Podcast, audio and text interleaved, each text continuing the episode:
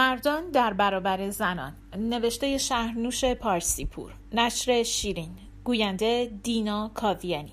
قسمت دهم.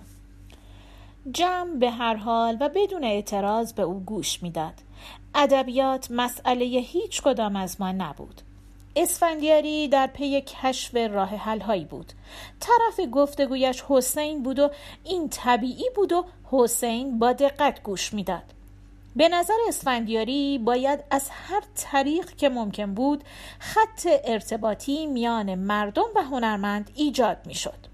نظرش این بود که اینجا هنرمند یک رسالت خیلی بزرگ دارد خیلی بیشتر از جاهای دیگر هنرمند در اینجا باید نقش رابطی را بازی می کرد که قادر بود از مشهدی حسن تا پروفسور فلان نقد بزند و البته که این کار مشکلی بود خود اسفندیاری می‌دانست که پیدا کردن یک روش بیانی مؤثر و درست برای هنرمند در اینجا مشکل است.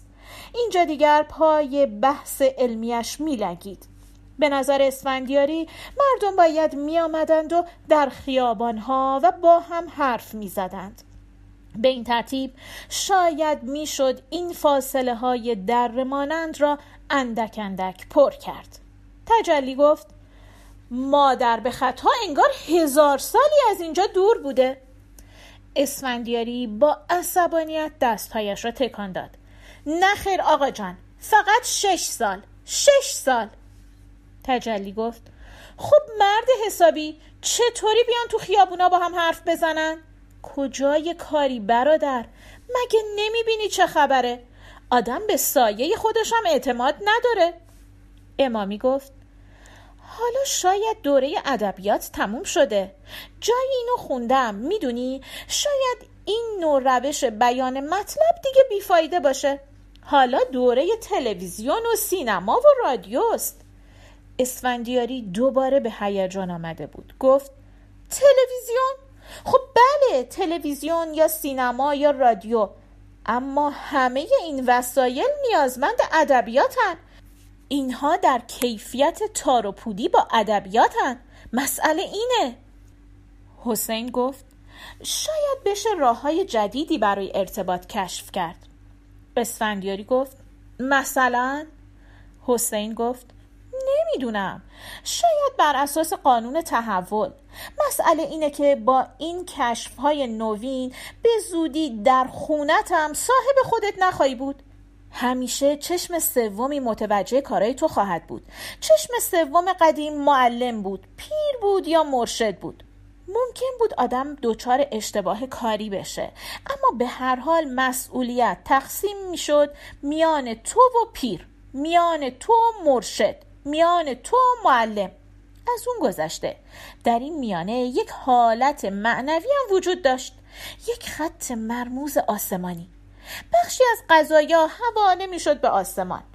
آدم رنج می برد اما خیالش آسوده بود که آسمان می‌بینه. اما حالا چشم سوم بود معنویش از دست داده. یه شیء مادیه. کاملا به حضورش واقف هستی منتها هیچ کاری بر ضد اون نمی‌تونی بکنی. این چشم سوم روز به روز بیشتر در استخونبندی زندگی تو داخل میشه. این مسئله به راستی منو به وحشت میندازه که دیگه حتی در خلوت اتاقمم نتونم گوشم و با خیال راحت بخارونم اسفندیاری گفت خب چیکار باید کرد؟ حسین گفت خب همین اگه قرار قضیه در همین جا به انتهای خودش رسیده باشه میشه گفت که حساب بشریت سر اومده آدمیزاد آروم آروم تبدیل میشه به گوسفند مطیعی که دائم از چشم سوم دستور می‌گیره و عمل می‌کنه. مغز کم کم از حرکت میمونه و این عادت ایجاد میشه که دستورا رو از چشم سوم بگیره. چون به هر حال چشم سوم به نحوی مسئولیت اعمال تو رو قبول کرده. در واقع جای مرشد قدیم رو گرفته. منتها به صورت یک شیء مادی. اما خب من واقعا معتقدم به قانون تحول. یعنی مسخره است. اصلا مسئله اعتقاد نیست. اینه بسیار پیش از اینکه بشر روی زمین پیداش بشه قانونمندی های تحول عمل کرد داشتند. صد درصد. اسفندیاری گفت و پیپش را با لذت روشن کرد. اسفندیاری همیشه از این نوع بحث ها کیف می کرد حسین گفت خب من حالا در پی تعریف قوانین تحول نیستم. هر مکتبی طوری تعریف کرده. من فقط می‌دونم که این چشم سوم هم محکوم به دگردسیه. لاجرم باید راه های جدیدی برای ایجاد ارتباط بین آدم ها به وجود بیاد. نمی‌دونم مثلا ارتباط مغز با مغز فکر با فکر. طوری که بود طبیعی فکر تو بود ماشین رو تحت شعا قرار بده. حتی تا اونجا که قادر باشی تصورات ذهنیت رو به دیگران منتقل کنی. مجسم کن اسفندیاری در این حالت چه واقعه دلپذیری اتفاق میافته. حرومزاده ای که صاحب ماشیناست مجبور کسافت ذهنش رو بیرون بریزه. چون اگر لازم باشه تو قادری کسافت ذهنیشو بدون اینکه اون بخواد بیرون بکشی. اسفندیاری گفت این دوباره منجر به بردگی میشه. دسته ای که ذهن قوی تری داره دسته ضعیفتر رو استثمار می‌کنه. دوباره همون آش و همون کاسه. منتها با اندکی دستکاری. حسین گفت اما این نوع استثمار شاید بهتر باشه. چون حالا ماشین در اختیار یک گروه مشخصه که هیچ دلیلی بر امتیاز فکریش نسبت به دسته دیگه وجود نداره. اما حداقل در اون شکل فکر قادر فرماندهی کنه و به علاوه هر کس آزاده که در حدود قدرتش در این زمینه کوشش بکنه. در این حالت کسی استثمار نشده. فقط اون که به معنای واقعی قوی تره قوی تر خواهد بود. امامی پرسید حالا چه تضمینی وجود داره که این برگزیدگان جدید ظلم نکنند؟ حسین گفت تضمینی وجود نداره. اما هیچ دلیلی هم در دست نیست که بدتر عمل کنند. تجلی گفت خیلی غریبه. انگار که این وضعیت همچی خیلی نزدیک به واقع است. طوری که حالا می‌تونیم بشینیم محاسبه کنیم که بده یا خوبه. زکی واقعا. حسین گفت به هر حال موجودی که مجبور باشه قوای ذهنیشو پرورش بده لاجرم افسار غریزه هاش رو محکم به دست داره. ماجرایی از حلاج خوندم که شنیدنیه. عین قصه یادم نیست. اما اینطوری بود گویا که حلاج به سفره عارفی وارد شد در حالی که دو سگ زنجیری رو دنبال می‌کشید. بدون سلام به غذا نشست. خورد در سکوت و رفت. مریدان از عارف علت این بیادبی رو می‌پرسند. عارف در پاسخ میگه خموش. خوشبخت حلاج که سگهای نفسش را به زنجیر کشیده است. تجلی گفت بابا ای والا حالا حسین از عرفان حرف می‌زنه. حسین گفت چه دلیلی وجود داره که حرف نزنم؟ تجلی دارم میگم ما باید یه خونه تکونی روحی بکنیم. من دلیلی نمی‌بینم یه جریان فکری رو به سود جریانهای دیگه زیر پا له کنم. تجلی گفت ولی حسین جان پدر من این حرفا مال دوره های طلاییه نه عصر وحشت. حسین گفت کدوم دوره طلایی؟ مردی که اسمش حلاج بود فکر نکنم روی تشک پر قو مرده باشه. کدوم دوره طلایی؟ همیشه تقریبا عصر وحشت بوده. تپه های کوچیک چشم آفریده شده به دست نادرشاه. جنگل مزدک و انوشیروان عادل. شست هزار باکره چینی که از وحشت مغول خودشون رو از باروی شهر به پایین پرتاب می‌کنند. کرور کرور جمعیت نیشاپور و مرو و شهرهای دیگه که به دست مغلا قتل عام شدند. تجلی گفت حسین راجع به سه میلیون ویتنامی، یک میلیون اندونزی، شش میلیون یهودی و 120 میلیون کشته و مرده جنگ های اخیر چی میگی؟ حسین گفت خب. تجلی گفت خب. حسین گفت طبعا تکنولوژی پیشرفت شگفتانگیزی رو نشون میده. تجلی گفت و در اثر این پیشرفت حالا باید پناه ببریم به عرفان. حسین گفت نه. من تنها مثالی از حلاج زدم. بعدشم علتی برای بیاعتنایی به این جریان یا هر جریان دیگه وجود نداره. اسفندیاری گفت اما حسین مطلبی که تو مطرح می‌کنی به یک خیال بافی شبیه این قضیه فکر خوندن و ارتباط فکری برقرار کردن. حسین گفت فکر نمی کنم خیال بافی باشه. این اواخر وضع عجیبی شده. خب جواب میترایوز فلان و بهمان سلاح های کسافت بود تا بالاخره رسیدیم به بمب اتمی. بعد جواب بمب اتمی بمب هیدروژنی بود و جواب این یکی بمب نوترونی و خلاصه. من نمی‌دونم این جواب روی جواب همینطور اگه قرار باشه ادامه پیدا کنه چه وضعی پیش بیاد. پس زیاد هم حرف من خیال بافی نیست. فقط در مرحله نخست مسئله کوشش و تمرین در این زمینه مطرحه. چنین کوشش و تمرینی ایجاب می‌کنه که شما از راه های فعلی استفاده کنید. نه مثلا خوندن. مسئله دیدن مسئله بحث کردن. اسفندیاری گفت. اما گفتیم که خوندن کم کم داره بیمعنی میشه. چون چه چیزو باید بخونی؟ حالت مبهم پراکندگویی اجتماعی رو؟ یا مثلا چه چیزو باید ببینی؟ چیزی رو که می‌خوان؟ و چطور بحث کنی؟ و در چه حد آزادی؟ اسفندیاری حالت غمگینی پیدا کرده بود. حسین گفت برای خوندن همیشه میشه یه چیزی پیدا کرد. برای دیدن هم همینطور. منتها باید صدف رو از خزف تشخیص داد. تجلی دستش رو محکم روی میز کوبید.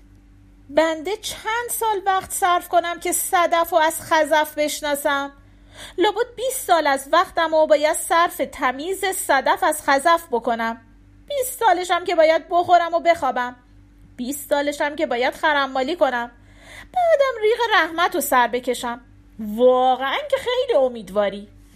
حسین گفت من امیدوار نیستم. فقط نرمتر شدم. تجلی گفت عجیبه. تا حالا از عرفان حرف می‌زدی؟ حالا از نرمش. اسفندیاری به طرف تجلی برگشت. گفت تجلی داد و بیداد نکن. ما باز می‌خوایم به این کافه برگردیم. تجلی گفت کافه نیست آقا جان دکه است. کافه مال بورژوا هاست اسفندیاری گفت بسیار خوب دکه. بعد اسفندیاری به طرف حسین برگشت. گفت این قضیه نرمش برام جالب شد. حسین گفت خب یه وقت یک همچین تصوری در ما بود که باید همانند کوه احد صاف و خدنگ ایستاد. اما مسئله اینه که یک چنین احساسی از استواری در اصل با اون چیزی که من به اون معتقدم مقایرت داره. اگر قانون دگردسی دائمی رو بپذیریم پس میشه همیشه از حالت مقاومت بر اساس ضرورت تعریف جدیدی به دست داد. به طور مثال طبیعت آب رو در نظر بگیر. آب سیال نرم و پذیراست. در عین حال می‌تونه تبدیل به سیل بشه یا به مرور سنگ رو سوراخ کنه. همون سنگی که با صلابت سینه سپر کرده. اصل مهم کشف اینه که در هر لحظه و بر اساس شرایط اون لحظه چطور باید عمل کرد؟ کارو گفت. خب حسین این درسته. اما مثلا اینجا رو در نظر بگیر. فاصله عقب موندگی تکنیکی در مقایسه با جاهای دیگه گویا یه فاصله 400 ساله است. فواصل طبقاتی به گمانم از عصر نوسنگی شروع میشه تا بورژوازی منتاژ و نوکیسه حریس که طبیعت زالو رو پیدا کرده و با هیچ نمکی نمیشه از پوست جداش کرد. این باید انقدر بخوره تا از خون پر بشه و بیفته. تجلی گفت چنین بایدی هم در کار نیست. کارو گفت بسیار خوب بحث عوض نکن. فرض کنیم که باید تا اون موقع صبر کرد که خودش از آماس و ورم خون بیفته. ولی باید برای اون گروه که در دوره نوسنگی زندگی می‌کنند باید دوید. حالا چطور تمام این تضادها رو جواب بدیم؟ منظورم اینه که بحث اینطوری ممکنه. اما وقتی بخوای در واقعیت پیادش کنی تمام معنیشو از دست میده. امامی گفت شاید بهتر باشه هر کس به رأی خودش کار کنه در حدود تواناییش. به هر حال از هیچ بهتره. اسفندیاری گفت اما کار باید جهت پیدا کنه. متوجه یک نوع ایمان اجتماعی یا اخلاقی یا علمی یا مذهبی باشه. در غیر این صورت مفید به هیچ فایده ای نیست. حسین اظهار نظری نکرده بود. اسفندیاری پرسید تو چی میگی حسین؟ حسین به اسفندیاری نگاه می‌کرد. معلوم بود پی پاسخی میگردد. گفت من به خاطر پیدا کردن یک راه حل پنج سال و هدر دادم. پنج سال گوشه یک سلول دو در دو نشستم و فکر کردم. مسئله بدبختانه اینه که من هیچ راه حلی ندارم. گاهی خودم و موافق با این بورژوازی منتاج می‌بینم. به نظرم می‌رسه که شاید از این دریچه بشه فواصل طبقاتی رو پر کرد. یعنی از طریق این بورژوازی طبقه کارگر رشد کنه و بتونه صدی در برابر خورده بورژوازی بیمار سنتی بسازه. اما نمی‌دونم این فکر درسته یا نه. اما البته اینو می‌دونم که باید راه حلی وجود داشته باشه. منتها این راه حل در حرکت اجتماعیه که معنی و بود به خودش می‌گیره. کار یه آدم نیست. الان هر کدوم از ما وضع یک اتمی رو داریم که در خلا دور خودش میچرخه. به محض اینکه یک راه باریکهی برای تماس باز میشه میبندنش. حسین نگاهش به میز بود. حالت تکیده ای داشت. گفت از حرفایی که زدم معذرت می‌خوام. این خیال بافی های ارتباط فکری و اینها. من می‌دونم که این فکرها خیلی دور از ذهنه. ولی اینم هست که من با این خیال بافی های بچگانه روزهای زیادی از زندگیمو نجات دادم. اینه که حالا گاهی بدون اراده این فکرها برام جدی میشن. انگار که واقعا ممکن باشه. راستش اینه که من واقعا هیچ راه حلی ندارم که ارائه بدم.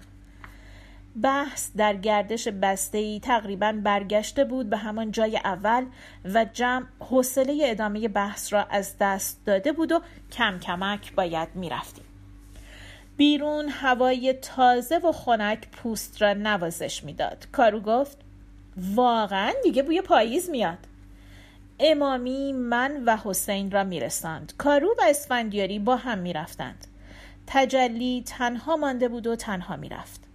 در پرتو صمیمیت آشنایی های قدیم از هم خداحافظی کردیم و من و امامی و حسین راه افتادیم طرف ماشین پرسیدم حسین جان راستی راستی چی کار می‌کنی؟ گفت هیچی جان تو عرق می‌خورم دورو بر خودم میپلکم گفتم کجا زندگی می‌کنی؟ گفت خونه پدر مادرم گفتم راحتی؟ گفت مثلا نباشم چی کار باید بکنم؟ گفتم اگه دلت بخواد می‌تونی بیای خونه من. گفت قربونت برم. گفتم نه جدی میگم من یه اتاق اضافه دارم. گفت قربان محبتت. فعلا که اونجا هستم. بعدشم باید برم یه کاری برای خودم جور کنم. برم یه اتاقی بگیرم. پرسیدم چه کاری؟ گفت نمی‌دونم. حوصله کار اداری ندارم. معلمی دلم می‌خواد بکنم. گفتم خب چرا نمی کنی؟ گفت اجازهشو ندارم. سکوت کردیم. حسین عقب نشسته بود من و امامی جلو. گفتم عجیبه. هر کس طبیعتش رو از ازل با خودش داره. حسین همیشه اهل بحث بود هنوزم هست. حالا هم دلش می‌خواد معلم بشه. حسین خندید. گفت چه ازلی مثلا؟ کدوم ازل؟ فقط یک ثانیه شست افتاد ساله است. گفتم ولی حسین من هیچ وقت حال و هوای بحث ندارم. دروغ می‌گفتم. من فقط جلوی حسین بحث نمی کردم جلوی حسین بیشتر ترجیح می دادم گوش بدهم. در حسین همیشه حالتی از باروری بود. همانند این بود که گرتپاشی کند. همیشه تا دو سه روز بعد فکرم بدون آگاهی در اطراف بحث های او دور می‌زد. حلاجی می‌کرد و گرته برداری می‌کرد. گفتم نه واقعا. در حرفای تو همیشه یک برندگی و قاطعیتی هست که آدم مجبور گوش کنه. حسین ساکت بود. آخرش گفت می‌دونی شاید اینطوری بوده.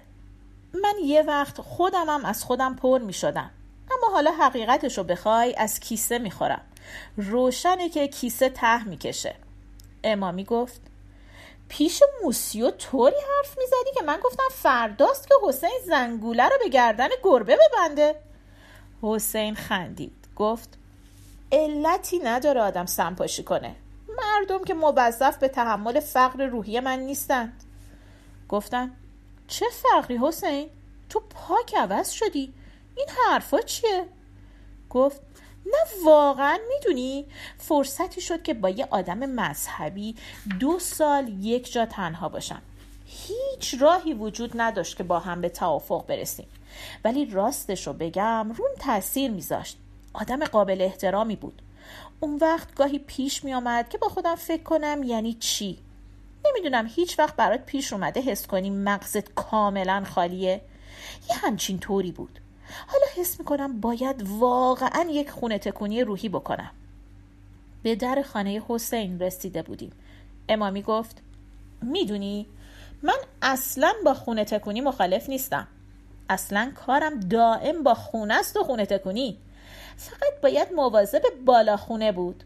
اگه خیلی تکونش بدی یا اجارش بدی بد میشه.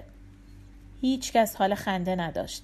اما به هر حال خندیده بودیم. گفتم حسین نشونی منو یادداشت کن. واقعا هر وقت دلت خواست بیا.